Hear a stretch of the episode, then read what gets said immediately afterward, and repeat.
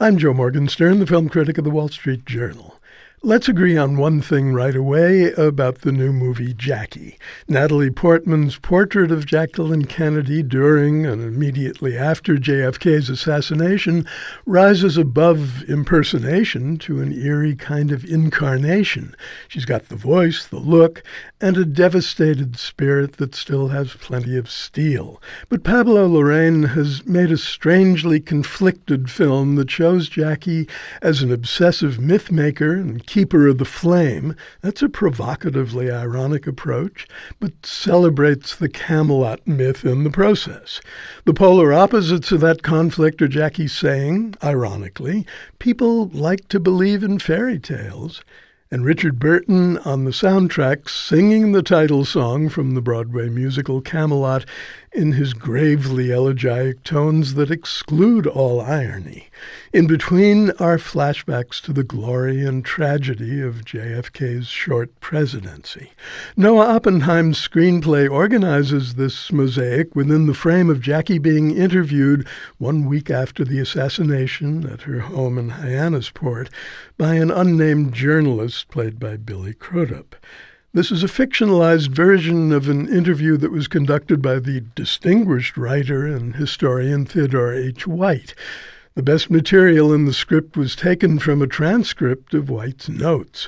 When Oppenheim strays from that treasure trove of source material, the results can be clumsy, starting with the clumsiness of the interview itself.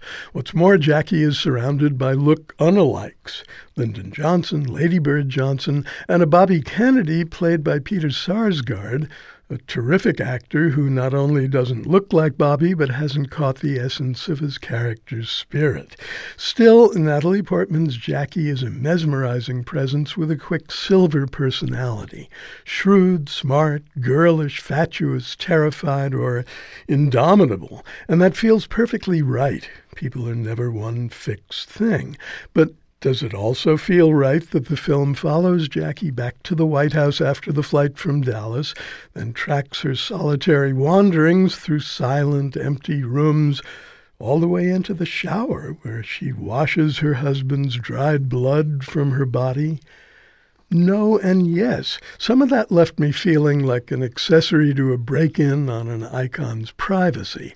All the same, following her in the hours after the assassination is a wonderful idea, and the sequence is mostly irresistible.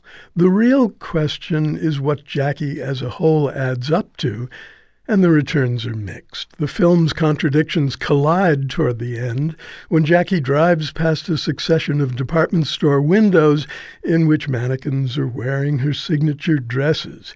That could also be taken as ironic. The architect of the image building project has become its surviving subject.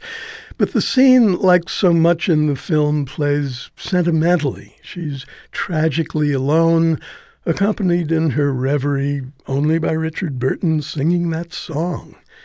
It's iconoclasm that can't break loose from iconography. I'm Joe Morgenstern. I'll be back on KCRW next week with more reviews.